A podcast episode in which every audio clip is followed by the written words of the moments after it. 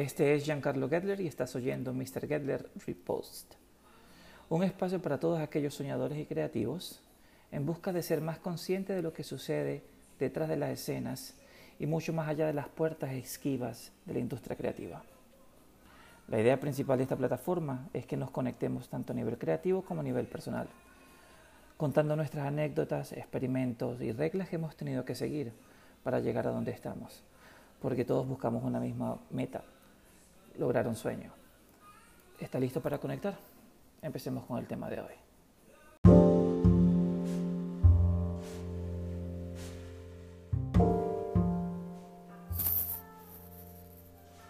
El tema que quiero hablar hoy es de lo que está sucediendo alrededor del mundo y tal vez nos está afectando a muchos de nosotros los creativos porque nos ha puesto en situaciones que hemos tenido que reinventarnos en diferentes aspectos. Tal vez ya no podemos estar en un estudio visitando clientes o haciendo reuniones, haciendo seminarios, tan sencillo como ir a comprar material, ¿no?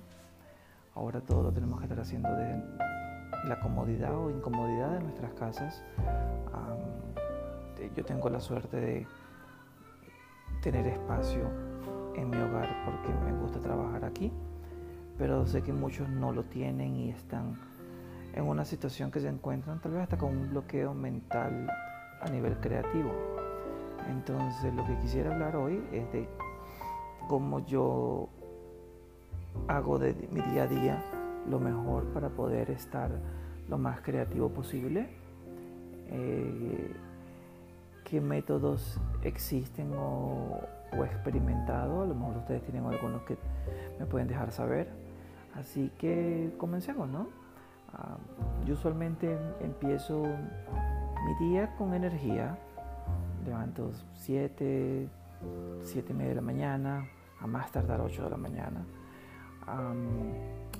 me tomo un café, cosa que lo estoy reduciendo en estos momentos, y empiezo con mi día, mis quehaceres, camino a los perros, y después de eso ya yo estoy mentalmente preparado para comenzar el día.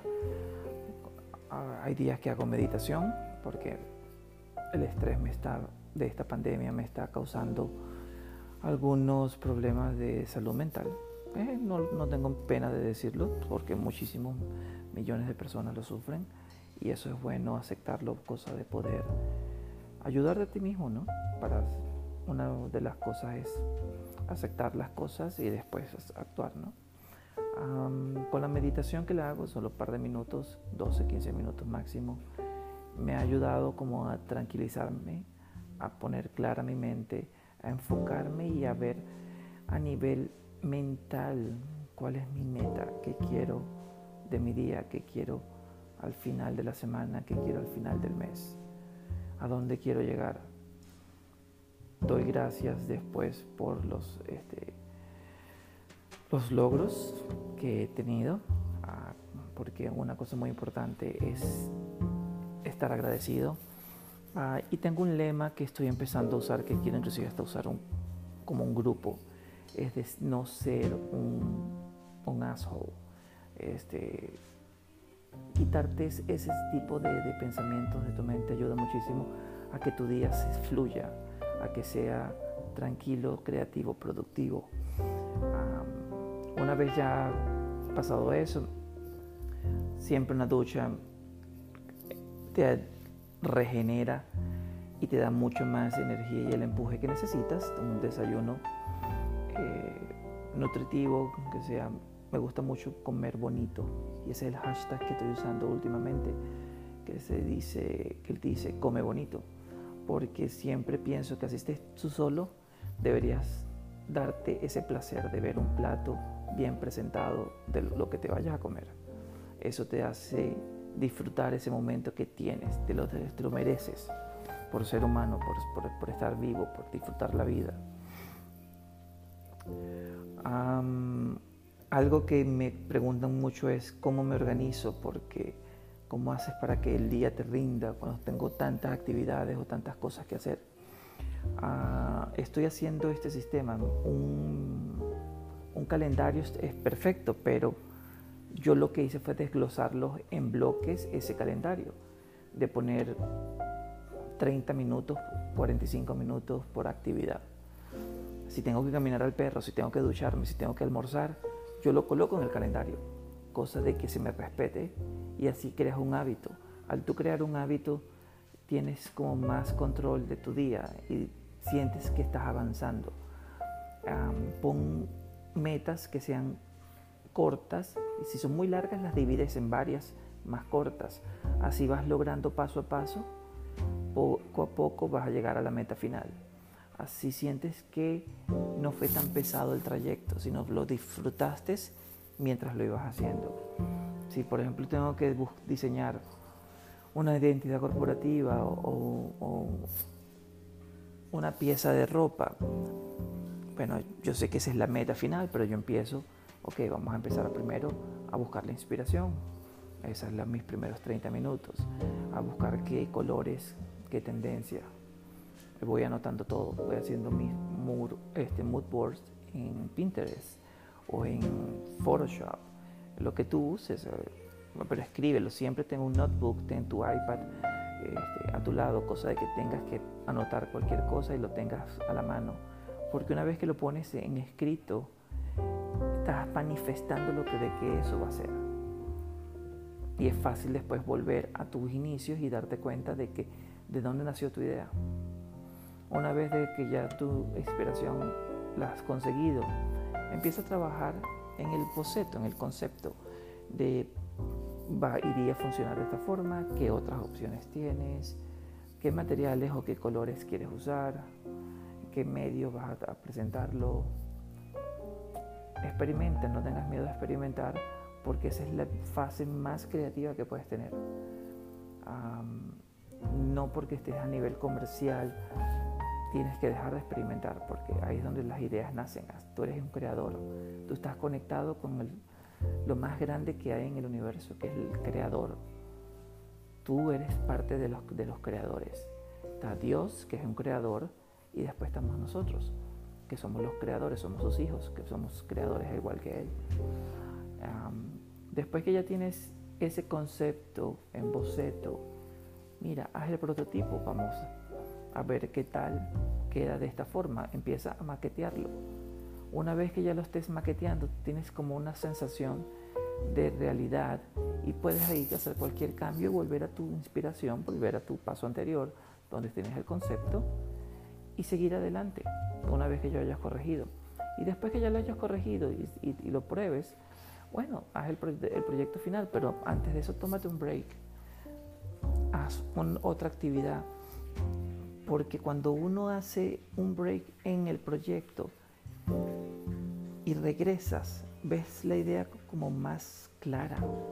Para tomarse un break no tiene que ser de que vas a hacer dos, tres días después, ¿no? Tranquilamente puedes salir y dar una vuelta, ve y corre, haz ejercicios, regresa, oye música, presenta el proyecto a alguien más a ver si lo entiende, o lo que estás diseñando, envíaselo a tus amigos, si realmente son tus amigos, te van a dar un, un, feedback de lo que ellos piensan. Si alguien lo entiende, es porque es fácil de lo que diseñaste. Tu idea la estás transmitiendo, tu personalidad está fluyendo a través de esa, de esa creación. Una cosa que me cuesta a mí también hacer es dejar el miedo, dejar el miedo a la crítica, porque uno siempre está consciente como ser humano de el que dirán, les irá a gustar, se irán a burlar de mí por, esto que hice, o dirán por cortesía, ah, qué bonito quedó, pero realmente quedó bonito. Entonces, eso siempre me ha costado a mí luchar con eso. Y trato siempre de obligarme a no pensar en eso y seguir adelante, creer en mí mismo, porque una de las cosas más difíciles que nos puede pasar es dejar de creer. Y tenemos que confiar en nosotros porque si nosotros somos un ser pensante de que están en el mundo creativo, nada de lo que los demás te vayan a decir te va a quitar tu creatividad. Tenemos que seguir creando. Eso es nuestro legado en esta vida. Hacer cosas Entonces, lo que otros digan es uno en un millón o dos en un millón. Si a ti te gusta y tú estás seguro de lo que te gusta, mira, yo prefiero hacerlo que no hacerlo. Eso es una cosa que yo oí en una charla con una chica que hace este, consultoría de negocios de moda. Y ella siempre decía, es mejor tratar que no haberlo hecho nunca. No se busca perfección, pero sí que se haya hecho algo. Yo soy perfeccionista, entonces yo me lanzo un poquitico más allá porque quiero que quede bien. Porque siempre pienso, mi nombre está atrás de esto. Lo que estoy representando me representa a mí también. Y si me gusta una buena calidad, quiero que la gente me conozca por eso. No puede ser el diseño más increíble de este mundo, pero sí el que tiene una buena calidad. Así que tómate un break, termina tu proyecto, comienza el otro, ponte un bloqueo en el, en el calendario para tu uso personal, porque tú también necesitas tu tiempo. Disfruta la comida, haz ejercicio, medita. Que esta pandemia sea como una lección. Muchos hemos tenido miedo, muchos tenemos miedo todavía, porque no sabemos qué viene, qué va a pasar, la incertidumbre. Entonces lo que estoy tratando y te aconsejo que también lo hagas es tomar un día a la vez, aunque suene cliché y todo esto, pero es lo mejor que podemos hacer porque estás hoy pensando de qué va a pasar mañana, pero cuando llegue mañana te diste cuenta de que no pasó gran cosa. Entonces, hazte que cada día cuente para ti.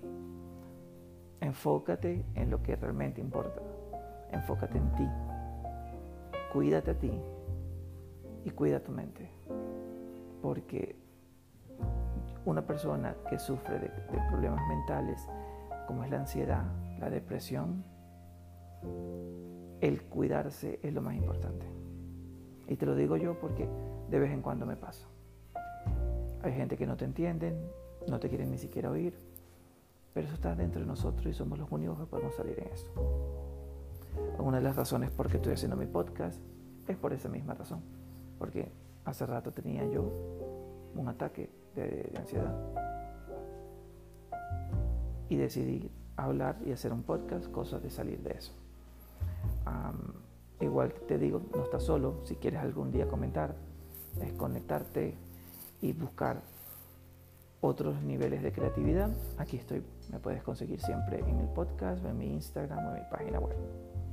Entonces, gracias por oír y espero que les haya servido de mucho este podcast hoy.